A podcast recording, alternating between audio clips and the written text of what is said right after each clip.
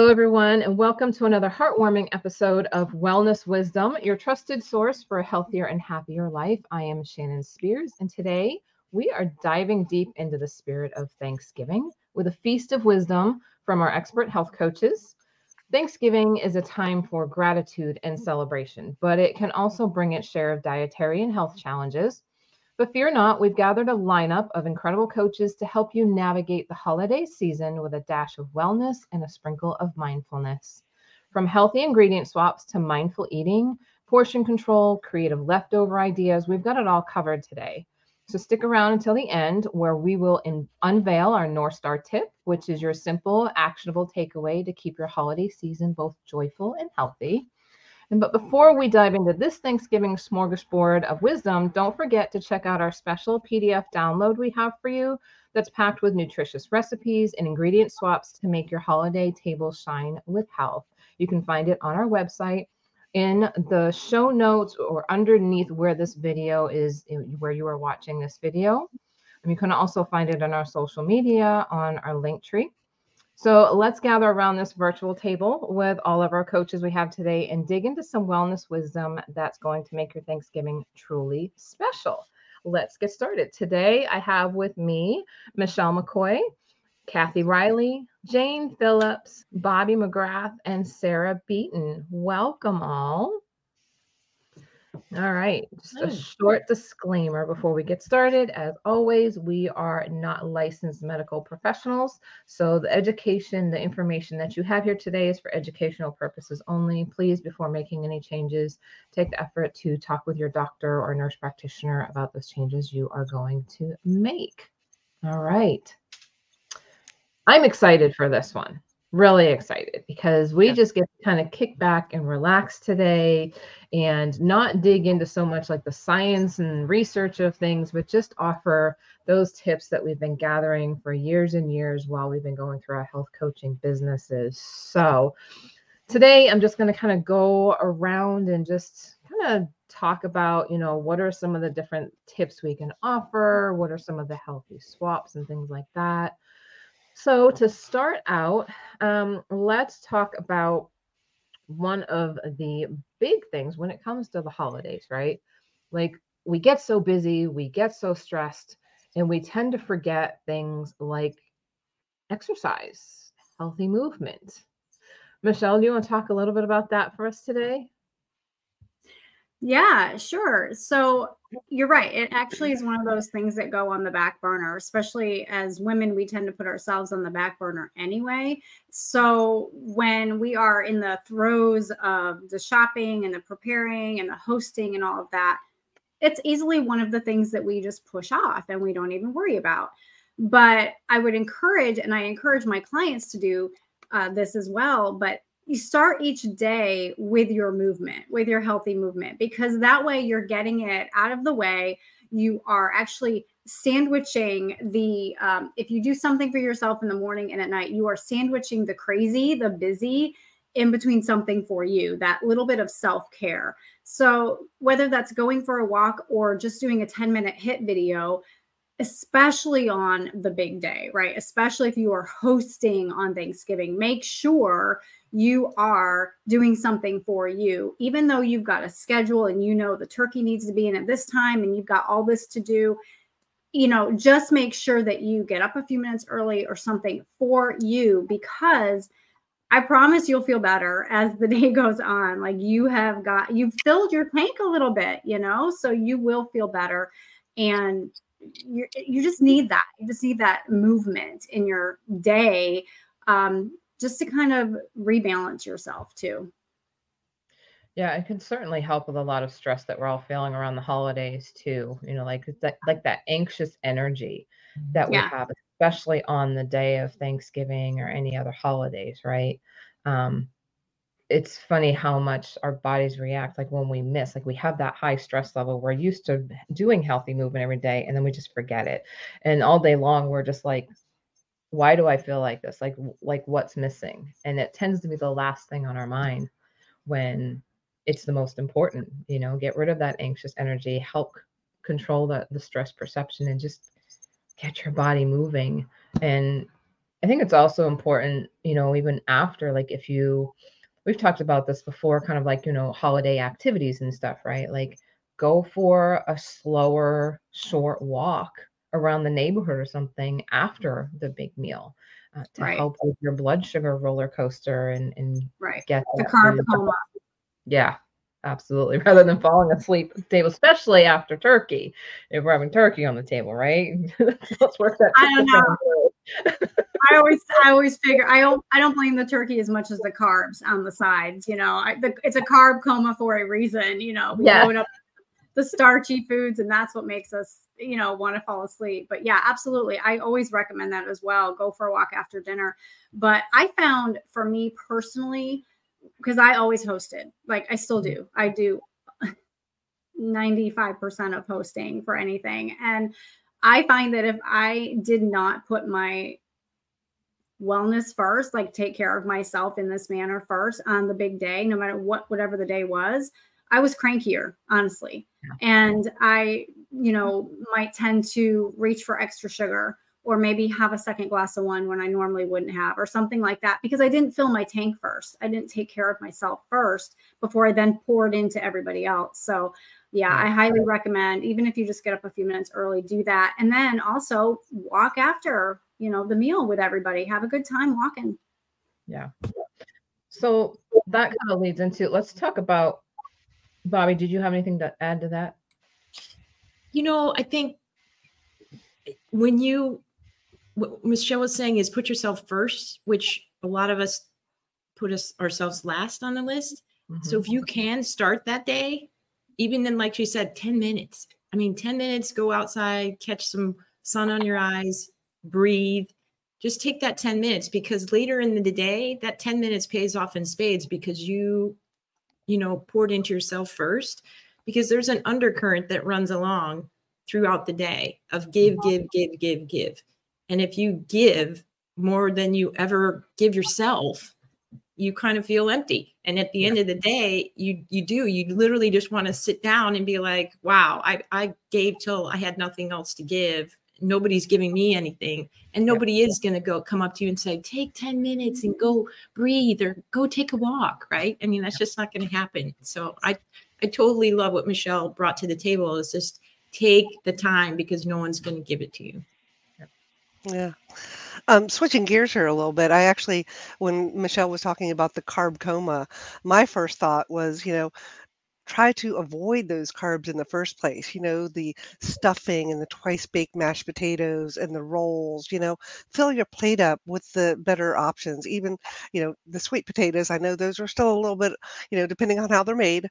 But, you know, the green beans and the fresh vegetables and meat, you know, try to take maybe a tiny portion of those, you know, carb laden dishes and really load up on the veggies so that you're not feeling so exhausted by the time you're done with your meal. Yeah. And I think it's important to point out to people, you know, a lot of people don't know, it's like, well, they think carbs are evil, right? So I think it's really important at this point. Let's talk about the differences in carbs. Like, yes, there are simple carbs, which are very unhealthy. Then there are complex carbs, which are very, very healthy for you and you should be eating more of. So healthy carbs are complex, meaning that they are slower to digest. They're actually helping to balance blood sugars in your body. You're going to stay satiated and full longer. Even like ancient grains, oatmeal, quinoa, things like this, they're higher in protein. Those are considered complex carbs. A lot of your healthy vegetables, your green vegetables, salads, green beans, even sweet potatoes, root vegetables, like all of those are considered complex carbs because they're healthy. They're loaded with micronutrients in them, micronutrients and minerals. Your simple carbs, your white rices, your white bread, those white rolls, the marshmallows on top of the sweet potatoes, you know, the pies, the desserts, you know, sometimes the dips that we're choosing to use and things like that. Those are all considered those simple carbs. And that's what leads to the roller coaster in our blood sugar, and the fatigue and the extra stress on our body. And we're not reacting to things the way that we normally would. So it's important to find the balance. You know, we're certainly not here saying you can't have any of those. Like Kathy said, you know, minimize them and fill your plate more of those complex carbs. That way you're not craving more of the simple carbs and the unhealthy carbs there. So it's really important to understand the difference. You know, we live in a society that talks about the keto diet and you can't have any carbs whatsoever. You know, carbs you need. It has the complex carbs have those important vitamins and minerals that you're not getting from other places. You have to have a healthy balance, and that healthy balance looks different for everybody. Someone who may be able to do keto perfectly and someone else who does keto is struggling trying to do, you know, that low carb. And it's because their body, their specific body needs that higher carb content. It just has to be the right kind of carb. So, you know, it's something we run into a lot during this time of year. People are looking to lose weight. They don't want to gain any weight that they've lost throughout the year. And so they'll automatically start to switch to food choices that follow along the keto diet. And it's not necessarily healthy. It's not even necessary a lot of times if you're just mindful of what you're actually putting in. And that also leads to portion control. So let's discuss portion control a little bit and mindfulness in eating. Yeah. Okay, so sorry, I just wanted to jump in before I forgot, because you were talking about the carbs, Shannon, and it's not necessarily a bad thing. So what I would suggest to a lot of my clients was just get not a serving spoonful of the carb that you want, but an eating spoonful. And that way you've got, because there's always the, you know, I hear all the time, well, you know, you offend this, you know, great aunt or something if you don't eat what they've prepared. So it's, you know, and you want it too, because you only get it once a year. So it's not about deprivation. It's just portion, like you said, portion control, you know, just get a spoon of it so that you can taste it. And really after 3 bites, our taste buds, you know, we're satisfied. We don't really need more than 3 bites of something to fully understand and get that satiation, that desire for the sweet or the flavor and all that. So, you know, if you really want to have a little bit of the carb that looks best for you, it's okay to do that, but, you know, just get a eating spoon size, not a serving spoon size. Yep. Good point. Jane. Okay, so I myself have been doing mindful eating for years, and I can say it's helped tremendously. There have been days, you know, at the workplace or whatnot, you have 30 minutes to eat, and you gulp it down in like 15 minutes, and you realize why you have a gut ache later, right? So holidays are a time for relaxation and connecting with your loved ones and enjoying every bite of your food. So what I generally recommend is to take 30 to 40 bites of your food, and it helps release the enzymes. So if you were releasing the enzymes downstream, you're getting better digestion overall, right? Not only that, you're extracting the flavors from it. So who doesn't want that? You want to really get the full experience of your food.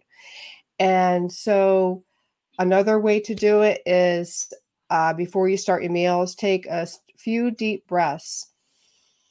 You can pray during that time. You can think about how the food will nourish your body and have an appreciation for that. And it's a really nice way to ease into your meal, right? Another way is to use smaller plates, and that falls into the portion control. So you can certainly use smaller plates. And like the other said, just load up your plate with the foods that are better for you, so you don't have room. It crowds out the ones that aren't so great, right? It's not saying it's deprivation. You just are kind of getting that good head start for when you're eating.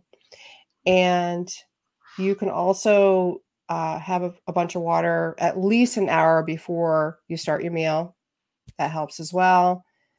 And yeah, those are pretty much it. That's what's worked for me, and I know it'll work for you as well. So it's worth giving it a try. Now, one thing to jump on that, to add to that, is be careful of the water that you do drink right in front of your meal, the 30 minutes or so, 15 minutes before. Jane talked about digestive enzymes, and I'm talking to the people that get I've never heard, what did you say? It was a food cake that was in your gut. Was that what you're saying, Jane? A term you used? Like, well, after you have, it's, you just want to extract the flavor of the food when you are chewing, right? You're right. Literally extracting the enzymes through that chewing process, and you're extracting the flavor, and you don't want so much as a bolus of food sitting in your stomach undigested. Right. Right. You don't want to have a gut ache. What I meant was after your with meal. Food cake was like the food baby. People get what they call food babies or bloated. I'm talking to those people, right? Who doesn't get bloated or filled up or extra full after Thanksgiving. Right. But one thing mindfulness wise you can do is just protect that time before you eat. Like Jane was saying, sit down, breathe, think about the food, mm-hmm. get those juices flowing in your salivary glands, because a lot of digestion begins actually in your mouth. But the one thing you don't want to do is drain it and dilute it out by drinking a lot. And especially at the holidays, we've got the bar, we've got this cocktail before, the meal and all that kind of stuff, and the water at the table. And if you're drinking a lot, maybe you're dehydrated from the night before or the food you have been eating. But if you're drinking a lot at that time that you're trying to digest, you're diluting those digestive enzymes. And what happens with that is the food sits in your stomach, it's trying to go through your stomach into your small intestine, where majority of your food is being broken down and absorbed. And if those enzymes, those friendly enzymes aren't there that break it down into smaller pieces to be absorbed, it starts to ferment and it sits there. And that's the feeling that you're getting. That's when the gas and bloating come along, because that's what happens when your food ferments. It creates gas and bloating. And there's a whole trickle down thing later with digestion for a whole nother podcast. You can talk about SIBO and a bunch of other stuff, but just be careful with the liquids you're taking in right as you're eating or while you're eating, and even right after dinner or after your meal. Yeah, I think it's important to, so one of the things that a lot of people are not aware of is what you eat today is actually fueling you for tomorrow. So, like when we talk about hydration, tomorrow's not going to matter as far as like, if you're not drinking enough today, it's all the water and stuff that you drink tomorrow is not going to fuel you for tomorrow. You need to drink ahead of time. So drink and hydrate yourself with water and minerals the day before, especially a holiday get together where, there's going to be a lot of food, If you have an issue with being hungry all of the time, right? Maybe you're trying to lose that weight, you're trying to reduce inflammation, but you just seem to have these hunger pains all the time. An hour before eating, have a small glass of water to help with that, right? Because a lot of times when we have those hunger pains, the first thing I know I tell my clients is drink some water. Rather than reaching for an unhealthy snack, drink some water. And see if that was your body's clue just to say, hey, I need some hydration. I'm dehydrated, right? But you definitely, you don't want to drink 16-ounce bottle of water an hour before you're eating because, like you said, it is going to dilute. It's still going to be in there. But to drink a small glass of water, see if that helps. It's literally, especially if you have those hunger pains, is to get you through until everybody else is ready to meet. And when we talk about the mindfulness, right? I have never been in a holiday get together where everybody, like once or twice a year, is sitting there actually like they're rushing, right? Like everybody's like, we're at the table 2 hours. So these holiday get togethers are definitely those times where you can focus on mindful eating. You can take time. You can have conversation in between bites. You can let your body rest, and that also helps with that portion control, because the longer you're taking in between those bites, the more your body has the ability to digest, and that fullness meter creeps up rather than shoveling everything in. And then all of a sudden, like you said, Jane, you've got that bellyache and now you're miserable, right? So you're letting your body digest appropriately, that slow, mindful eating. You're not stressed. Unless a fight happens at the table, but you're able to give your body the time it needs to get through those nutrients, digest that food, and slowly pile on top of each other instead of it all just dumping into the bottom of your stomach. So really, really great tips from everybody there.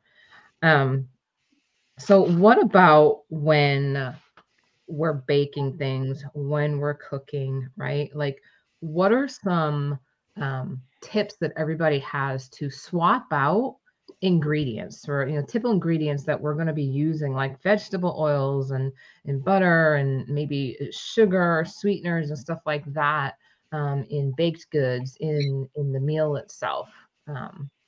I know for myself, for our family, we learned a while ago, a couple of years ago, that you don't have to use the entire amount of sugar that's in a recipe. Like, we literally cut it down 2/3 from what the recipe calls for, and it's still sweet enough. You know, using we don't want to use artificial sweeteners. You know, everybody today, you know, we see that we can have Diet Coke because it's got sucralose in it, right? And it's not affecting our sugar, but the problem is it's an artificial sweetener and it has detrimental effects to our health. You know, our livers cannot process that, therefore it gets stored in our bodies as excess fat. It's a toxin to our body. It can destroy our organs, especially with long-term use. So using things like, you know, the sucralose sweeteners that are on the shelf, or Equal, Splenda, like all of these, like, these are toxins to your body. Choose things like coconut sugar, which is still a sugar, but it is low glycemic. And it's sweeter than sugar. So using dates, you know, in baked goods, you can use Medjool dates as a paste. Sometimes you can get it as a paste, you can get it and make your own paste. Doing things like stevia. They have, what's the new one? Monk fruit. Thank you. I was like, it begins with an M. So, you know, monk fruit sweetener. It doesn't have, like, a lot of people don't like stevia or sucralose. You know, obviously we don't need sucralose, but stevia tends to have kind of that aftertaste as well. And so a lot of people don't like that. And monk fruit doesn't tend to have that aftertaste to it. So look at these other options. We're going to have, you know, all of those healthier options in our opt-in for you to download today, so you can look at, you know, those things that you can try and switch out if this is something you haven't tried before. So what are some other tips and tricks that you guys use during your holiday preparation? Yeah, yes to the sugar. Okay. Oh, go ahead, Jane. Go ahead, Sarah. Oh, it's okay. Go ahead. You're fine. Okay. Yeah. I like to swap out the sugar for sure.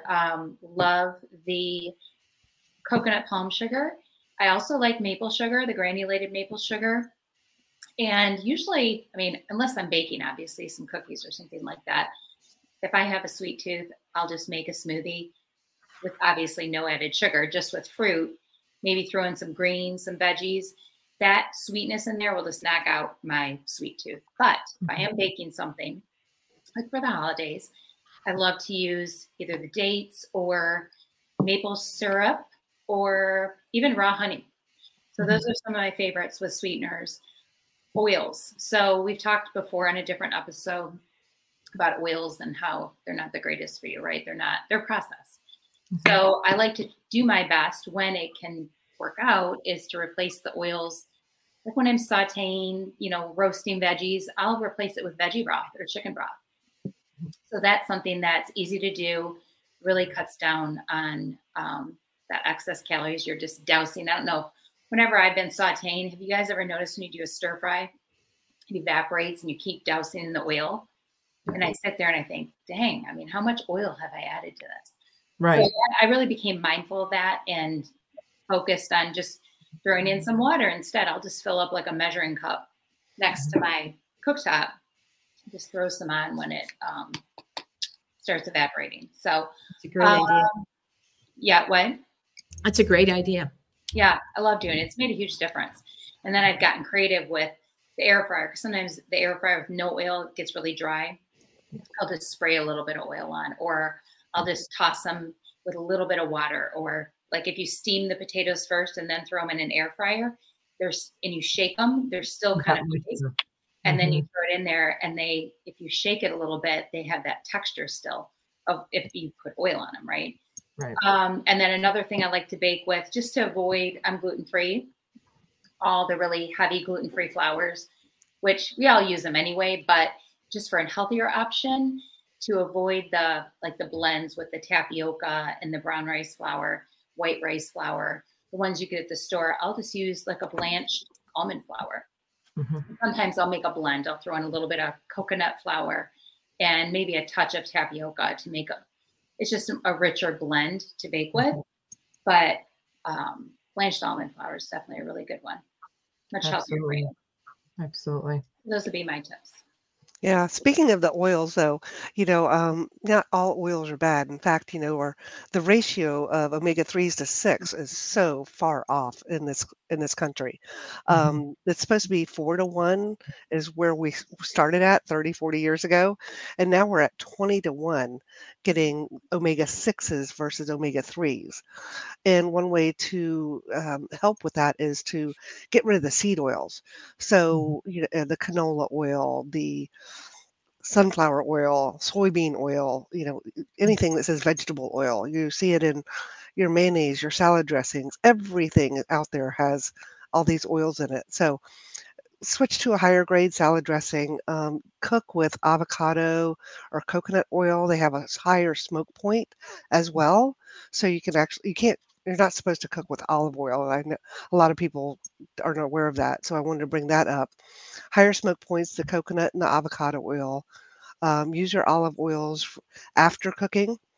And then you could also cook with butter or ghee or tallow is kind of a new old one that people are turning to. I've even seen it on my local grocery store shelves now, which I was really surprised that you don't have to source it from somebody raising the grass-fed beef and things like that. Find your local farmer. So it's a little bit more easy. It's easier to get now. Yeah, I think the amounts are key too. Especially if we're used to eating out at a lot of restaurants and fast food and things like that. Like there's so much oil that you are intaking at that unhealthy ratio, right? And so when you're cooking at home, you're able to control that. And less is more. Less is definitely more. And, there are some things that we can't avoid oils being in. So, for instance, if we like mayonnaise, even making our own, it requires a little bit of oil, but at least it's not heat processed, and it's going through the manufacturing process. So that oil inside of it is not getting destroyed when we're making it fresh at home, right? And doing things like, let's talk about, obviously, like Sarah, you talked about not using oils in cooking, like stir fries and everything, right? Like you can use the vegetable broth. It's going to add that flavor to it. You don't have to worry about how much oil am I actually getting, right? Right. Same way with like eating out at a restaurant, but that doesn't work. Like you can't put vegetable broth in baked goods, right? So Let's talk about, like some of the options for replacing those oils in baked goods. Applesauce is one. You can use applesauce. Yes. Yep. Definitely replaces that vegetable oil. Yeah. Sweet potato. Really well. I was at a cooking class and I asked this chef guy who knew a lot. I said, well, if you want to swap out some things, he said, sweet potatoes, you'd be amazed what sweet potatoes do to your baked goods. I have never heard that. Yeah. I was like, all right. I mean, obviously it needs to be baked and smooth and stuff. And, but, sweet potatoes. And one thing to jump on the oil comment, a lot of people don't realize when Kathy was talking about the ratios of omega-3 and omega-6. Omega-6 are the oils that are actually contributing to oxidative stress and inflammation in our body. So when people, get confused and they're like, I don't know if I should do 3s or 6s or the ratios, just kind of remember the difference between the 3 and the 6 is that 6 is the oils that are going to ramp up that pathway that's going to make you have more symptoms in your current, situation with your health, more inflammation, more brain fog, more whatever you have right now. It's just not your friend. And the other thing that when you're eating out too, I don't like to be the person at the table that grills the waitress, but I will say, like, especially if the restaurant is touting, like, we make our own salad dressings, I will always ask them what type of oil is in that particular dressing. And if they don't know and they have to go back to the kitchen, so be it, no big deal. But I always think it's important for people to know, like, what is it that they're putting in your salad dressing? my husband is great about saying, you know, put the sauce on the side, because then he has the option to put on as much as he wants, you know, or pass it all away, you know, take a pass on it altogether. And that those are just simple ways where you can still enjoy your meal, but you kind of have more control over what's actually coming to your table. Right. And then you don't have to worry about like how much, you know, when you're, I even do like when they're making their own salad dressings, not only do you have to worry about the oil, but what kind of a sweetener did they use in it? How much sugar is in it? Right. So asking questions like that. And at the very least, you know, I've asked for, a lot of times they will have like red wine vinegar and olive oil options. So just bring those to the table so I can kind of add my own on there. Yeah. So. And then you even have to talk about the quality of olive oil that they're getting. Yeah. You know, is it really truly olive oil, or is it right. Is it bottled in a plastic, you know, 5-gallon jug that they've got in the back? Right. Right. And it's all about, you know, minimizing, right? Like when we're going out to eat and we're at somebody else's house, like it's minimizing what we're intaking, you know, it's not about being perfect, but because I'm one of those too, like those thoughts start entering my head and I'm like, okay, stop. You are able to control what's going on here. It's okay if the olive oil isn't exactly the one that you use at home, but at least you're not getting the added sugars. You know, it's olive oil. It's not a seed oil. And you can add some red wine vinegar on that. Sarah, did you want to add anything else? No, I wanted to agree with Bobbi. I do the same thing when I'm at the restaurants. I always check about what oil they're using. But if I'm being extra careful, that's been happening on occasion, I'll just make my own salad dressing and put it in one of those little plastic containers and bring it with me to the restaurant, shove it in my purse and just kind of sneak it out and dump it.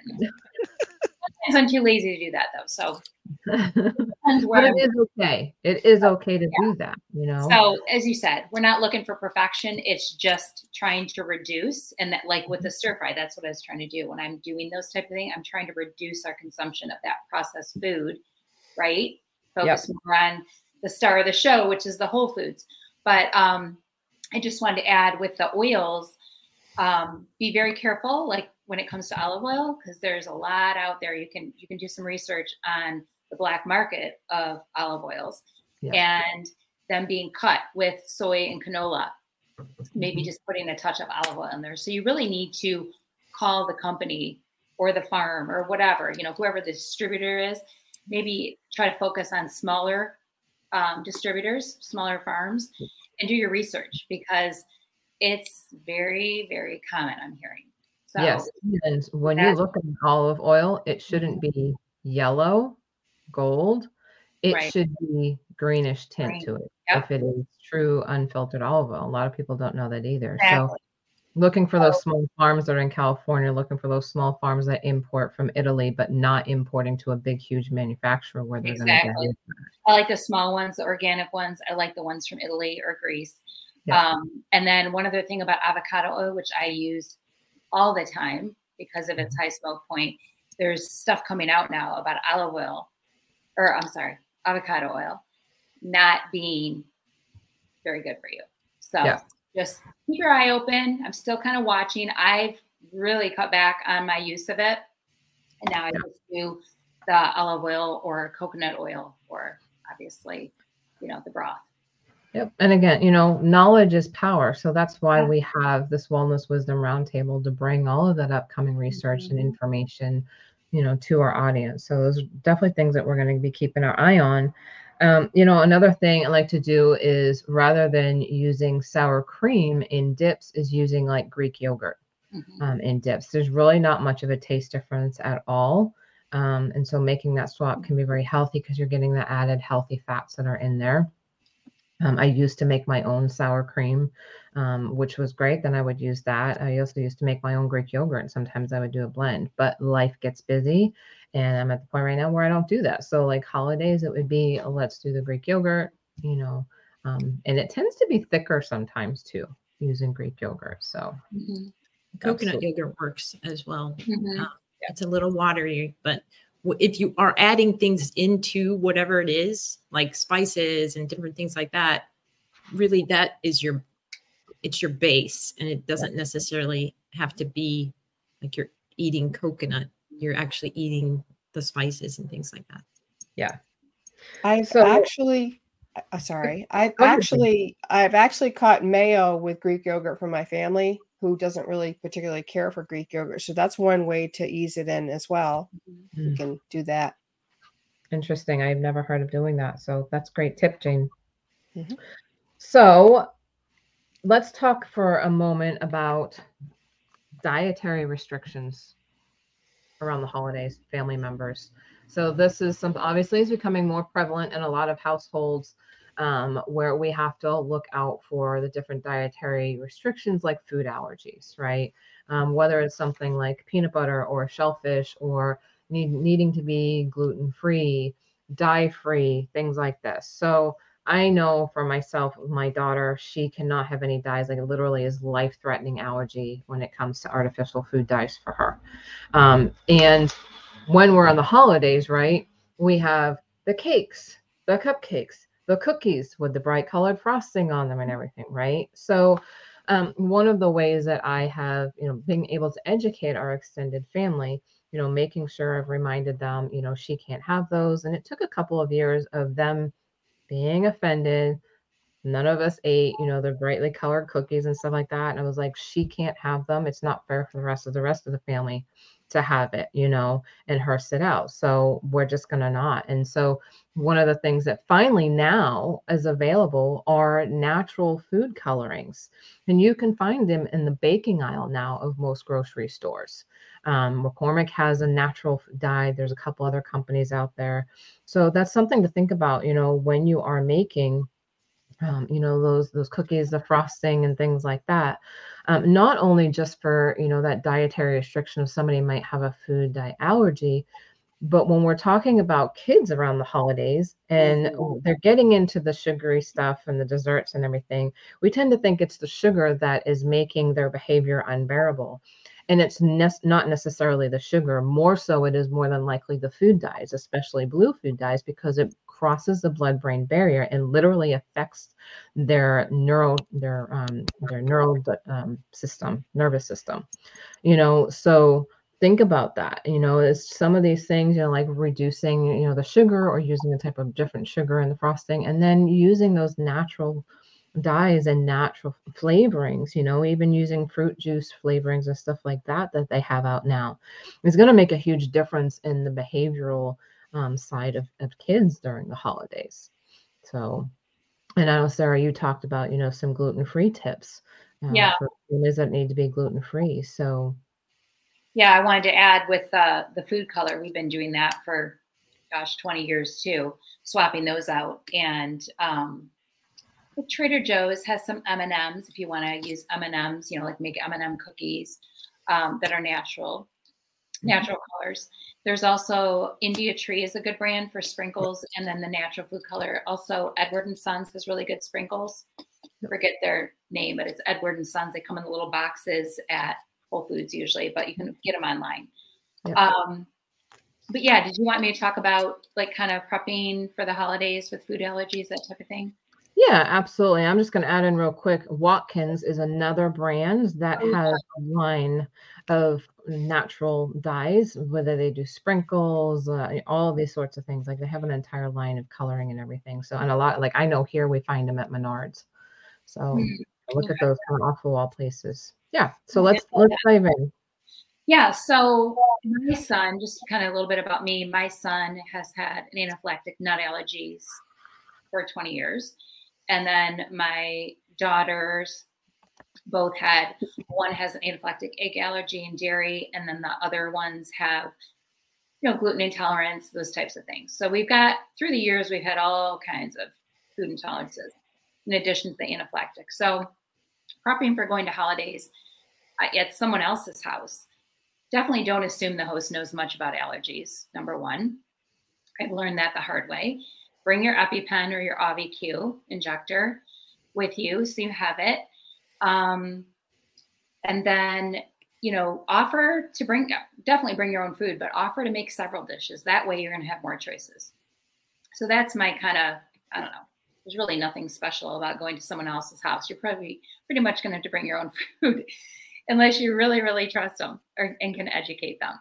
So now if you're having someone to your house, or maybe you're just learning how to deal with your food allergic child, then definitely anything processed, you need to read the food label. Obviously, there's a may contain list and the ingredient statement. You also want to look at the processed in a facility. So many people, including my son, were is food allergic to, you know, when it comes to cross-contamination. So you have to be careful of, even though it doesn't have walnuts in it, it may be cross-contaminated, run on the same line in the factory with other nuts that would be, you know, processed with walnuts. Mm-hmm. So that's one thing to look for. As far as prepping your kitchen, you want to, you know, sanitize all the counters. You want to wash your hands between everything that you touch. I know it can make you feel kind of OCD. This is what it made me feel like when my son was 3 and I had to do this because I had a special counter for the nuts. And then I had a special counter for gluten-free. Then eventually we all just became gluten-free because it was much easier. But what else do I want to talk about? Oh, utensils, equipment, counters, all need to be fresh for everything you're using. You don't want to think, oh, I'm going to got my gluten-free toast. And then someone has a nut allergy. I'll just dip my use the same knife I use for the peanut butter. Like, you really have to stop and think because you're not conditioned to deal with this normally. So you really have to focus. But what else did I want to talk about? Oh, if you're going to be having things, you know, regular things that don't have allergies, and then the things that you prepared for the allergic person, you want to clearly label those because you can easily get that mixed up. That would not be a mistake you'd want to make. And then familiarize yourself with alternatives. So eggs, so egg alternatives, you can make flax eggs, you can make chia eggs. Those are easy swaps. I still use them to this day just because I'm so used to it and it's just easier to do. You can swap out, like for dairy, we've had to swap out like with almond milk, oat milk, what else? Coconut milk. There's lots of options out there. I mean, there's so many options nowadays compared to when, like 20 years ago when I started doing this, especially with gluten-free. Gluten-free flour blends, we talked about that a little bit. That's good swaps. For someone who's allergic, you can take usually the same recipe and swap it for an all-purpose gluten-free flour blend if you're baking, like, say, a cookie. Then you don't have to go look for a special recipe. What else was I going to say? Hold on, let me just make sure. Oh, dining out. I wanted to add that. So when you're dining out with food allergies, okay, this has been a process for us. Definitely look over the menu ahead of time. Think of what you'd want to make or what you want to order before you go to the restaurant. Because sometimes you go and it's super busy. No one can, you know, the chef can't come out because it's like Friday night. So definitely look ahead of time. But if you can go during a non-peak time. Talk to either the manager or the chef. I often can get the chef to come out, especially for an anaphylactic allergy. That's something I want to mess around with. And I'll tell them, listen, he's anaphylactic, nut allergy. We need to make sure, you know, do you have cross-contamination issues in the kitchen, you know, and so on. So definitely you need to advocate for yourself, your child, whoever you're with. Very important. So you're not running to the hospital later because obviously the restaurant doesn't care. I mean, let's be honest, right? They're busy. They're running their business. So you need to advocate for your person. I think that's it. I think that's all I wanted to go over for allergies. I think the big bottom line message, though, when I'm hearing from Sarah, and I feel like you all probably feel the same because I've got 2 nephews that were diagnosed, I don't know, 7 or 8 years ago. They're in college now with celiac, not just gluten sensitivity, but celiac. And so our holidays with my sister-in-laws became completely different, you know, as far as being more careful with things. In the first year, that particular family just was overwhelmed and didn't commune with us for Thanksgiving because it was just too overwhelming. And eventually we kind of figured out how to be able to get back together and be safe.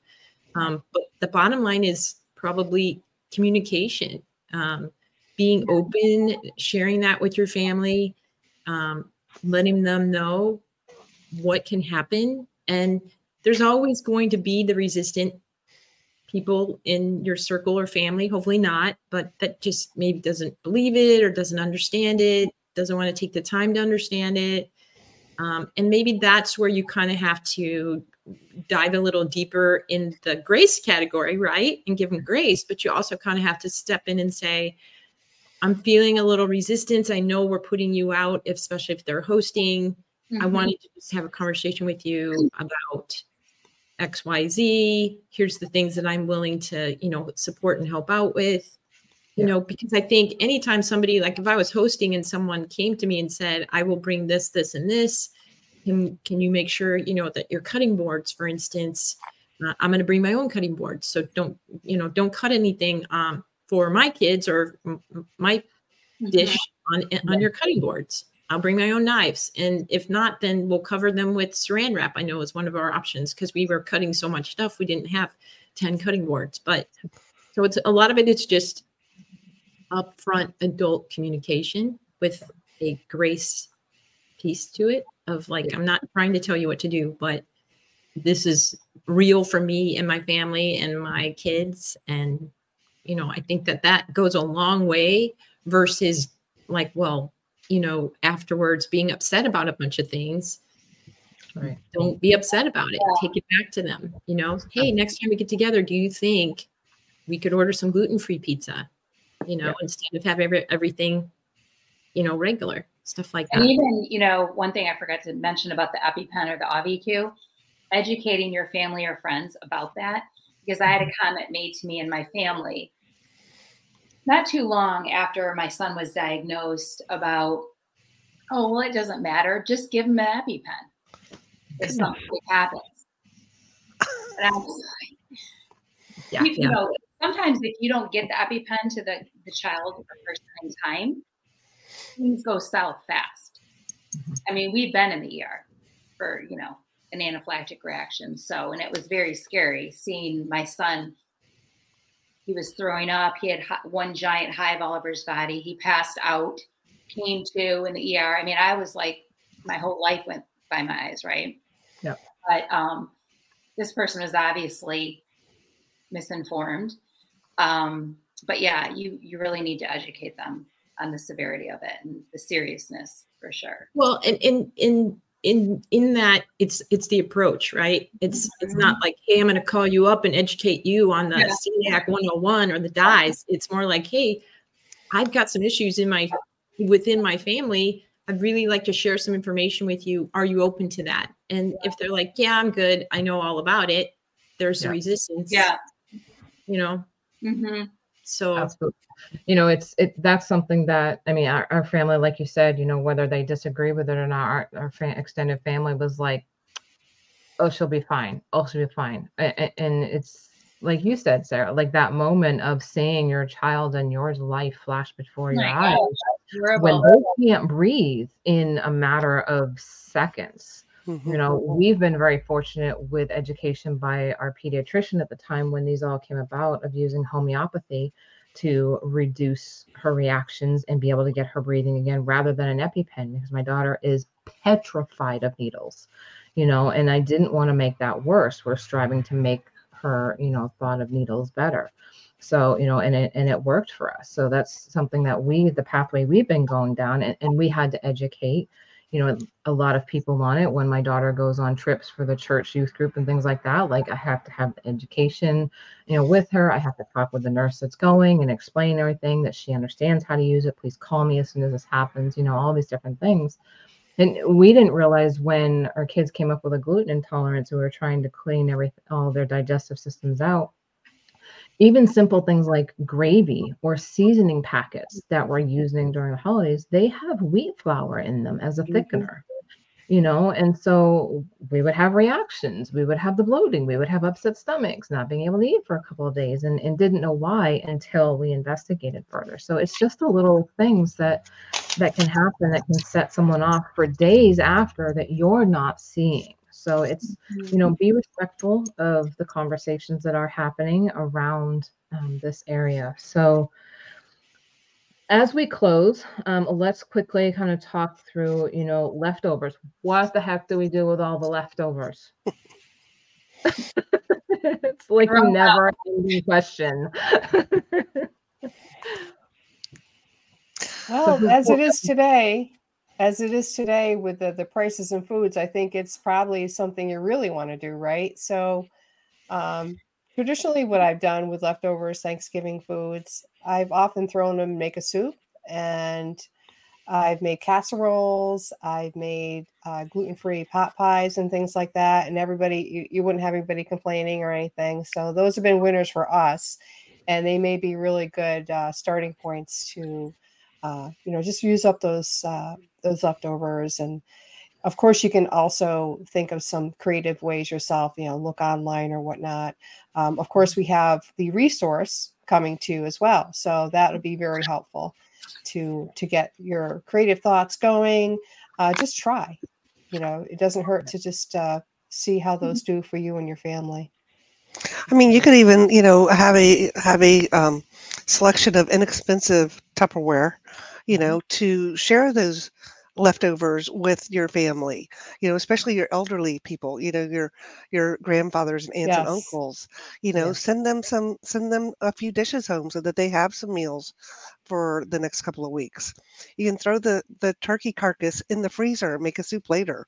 I mean, we're constantly cooking more than we need and putting half of it back for leftovers because I don't want to have to cook a whole chicken again or whatever. So we'll cook it, eat a little bit of it and put the rest in the freezer. Absolutely. Yeah, I agree. Kathy. I do that too. For baked goods, you can freeze it. You don't have to, people feel like they have to eat everything all that week leading up, after. They just have to eat it. They're eating pie for days. You can freeze it. You can freeze it and bring it out when you have company and have coffee and pie or something. But yeah, and freezing the turkey, making the bone broth, all that kind of stuff. Yeah, you can definitely use it up without getting sick of eating it for days on end. Right. Yeah, and using things like mason jars to freeze, leftovers in, that can fit into a mason jar. One of the things that I'm excited to use this year during the holidays for leftovers is I just got a FoodSaver a couple of months ago. So being able to vacuum seal different things and put them in the freezer and know they're going to last longer than, 30 days, 45 days and be able to pull them back out, whether it's to use them in leftovers at a later date or anything like that. So, but it also, when you're doing things like mason jars, you're taking some of the toxins out that tend to sleep into food as well, while they're in the freezer. So as much as I can use that, I do. And then using glass dishes to be able to store things as well. So those are. That's what I was going to say, Shannon. You can actually think ahead. And if you don't have a lot of that glass storage, you can buy some. And then reportion an actual individual meal. So you put in the meat, the potato, the warm things that you would warm up and stuff like that, so that you have it and it's, sealed, freeze it. And it's the best feeling to pull those out, especially if you're home at night and you're not necessarily cooking for anybody else. You pull that out in the morning, it's defrosted, you warm it up in the oven because it's already in glass. Yep. And you've got your second serving of Thanksgiving and all the hard work you did a month ago, maybe. Yeah, absolutely. Oh, one quick thing we didn't hit. Cranberry sauce. Make your own. Don't buy that stuff in the can. It's so really easy. I was just picturing that Thanksgiving dinner that Bobbi was describing. It's like, oh, I want the cranberries. Yep. They come out of the can. It's convenient, but it's just as quick to make your own. So, all right. Slice. So our North tip. The knife slicing. That's how it used to be, the knife slicing on the plate. Yeah. It's just... Absolutely. So our North Star tip for this episode is plan for success. Take the time to create a holiday plan that includes meal strategies and scheduling and self-awareness to avoid that self-sabotage and that overindulgence that's going to leave you miserable. Okay. That's a wrap on this heartwarming episode of Wellness Wisdom. We hope you've enjoyed this holiday feast of wisdom and that you're leaving with valuable insights to make your Thanksgiving and the entire holiday season healthier and happier. Don't forget to put the North Star tip into action. This is your guiding light towards a mindful and fulfilling holiday season. So remember, you've got the power to make each moment count and you have control over your own personal choices. A huge thanks to all of our coaches here today for sharing their expertise with us, and a special thank you to our listeners. You make Wellness Wisdom possible. Stay connected with us on social media, and if you have questions, feedback, or topics you'd like us to explore in future episodes, don't hesitate to reach out for us. Remember that we have that opt-in, and included in that opt-in for you, that document that, you know, outlines some of these tips, and you've got some great recipes that are going to be in there. We're also including Bobbi's holiday survival guide that is going to carry you through not just Thanksgiving, but Christmas as well. And it's got some really, really great stuff in it. We're going to talk about that a little bit in the Christmas episode that we're doing for you, where we're going to offer even more health tips and tricks for you during the holiday season. But you're going to get access to it today for both of the holidays. So from all of us here at Wellness Wisdom, we wish you a Thanksgiving filled with love and gratitude and wellness. Until next time, take care and be well.